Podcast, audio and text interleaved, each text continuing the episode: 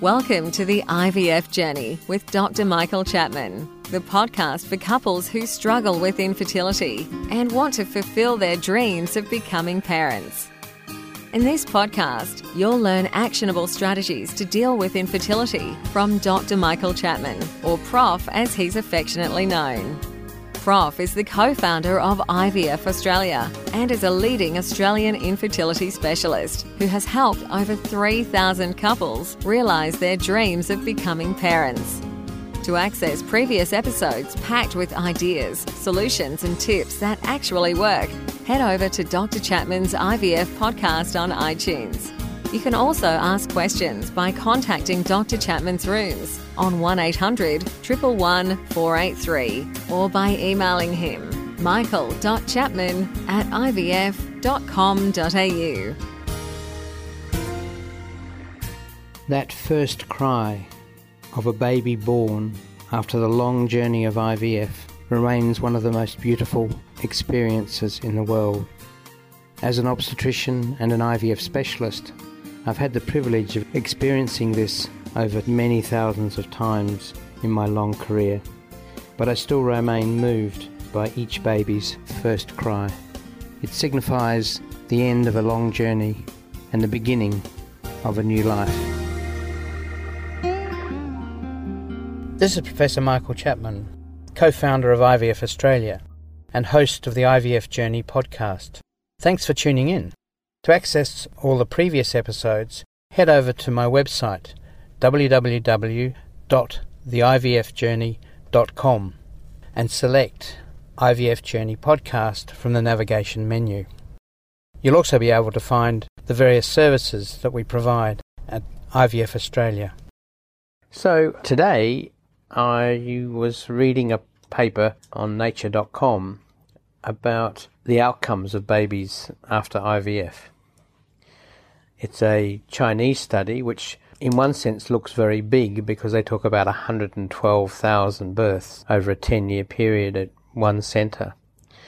In fact, the ART babies, the IVF babies that they talk about, actually number about 2,500.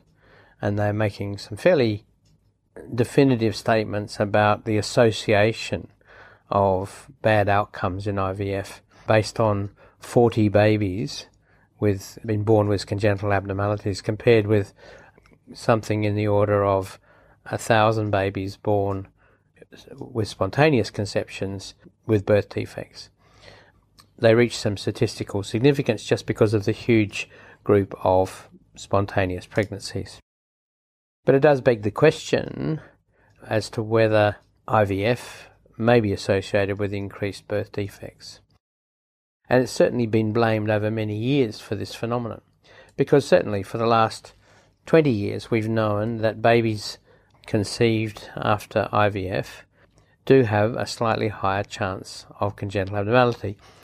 There was a study out of Western Australia now, must be getting on for 15 years ago, showed that, again, in small numbers, this, this had, I think, 50 or 60 babies with abnormalities.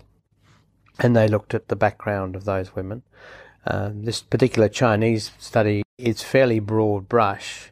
It didn't subdivide the patients.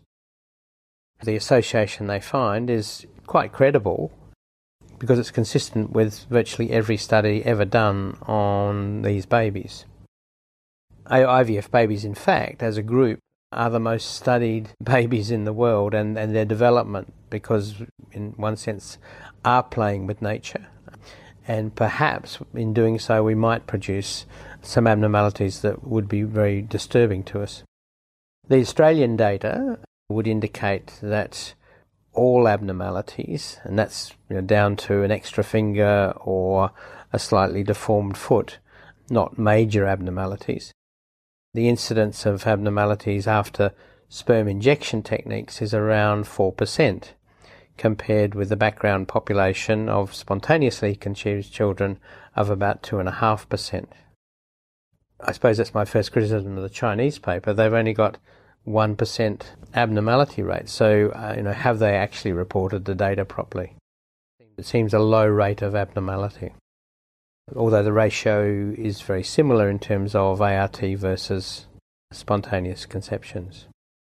Now, all of these studies that have been done over the years have just said women who conceive spontaneously. There are now groups of data coming out of Europe in particular which show a group of patients who have conceived spontaneously but who previously had trouble conceiving. They were trying for more than a year and then they did conceive without the need for ART, and they're probably much more appropriate to be comparing ART to. And the interesting finding there is that congenital abnormalities are of the same order as IVF pregnancies. In other words, it's the infertility of the couple that cause is more likely to have caused the abnormalities than the treatment itself. In ICSI, uh, certainly there is an increased risk of abnormalities, and that's not totally surprising because what we're doing is something that nature didn't want to happen by having men with low sperm counts, uh, the reason that uh, they didn't get pregnant potentially was because they had abnormal sperm. And those abnormal sperm might produce a slight increase in congenital abnormalities. Again, it's a relatively small risk. You know, at 4%, most couples I tell this statistic to are quite comfortable going ahead because 96% of the times they'll have a perfect baby that 4%, as I said before, includes many minor congenital abnormalities. The other thing that points to the fact that it is unlikely to be ART that causes it is that you would expect a single congenital abnormality to be identifiable.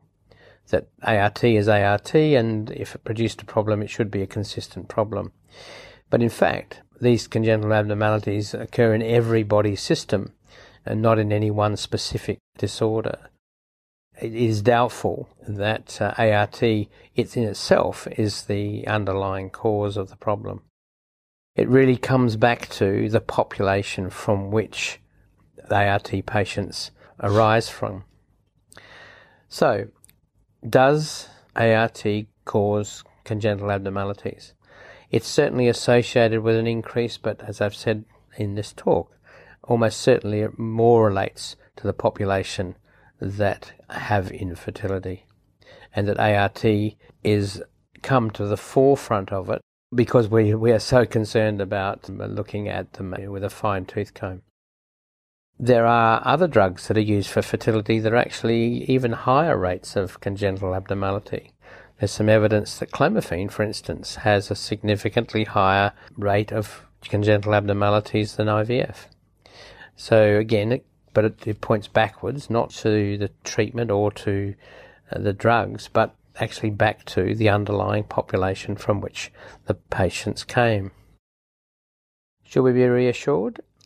I hope uh, people undergoing ART are aware that there is a slight increase in risk, but I'm fairly convinced that it's not the ART in itself that does it, it's the background of the patients that we treat. I'm sure this debate will continue on, and uh, small retrospective cohorts of ART patients, and I have to say, two and a half thousand in this Chinese study is actually quite a small cohort.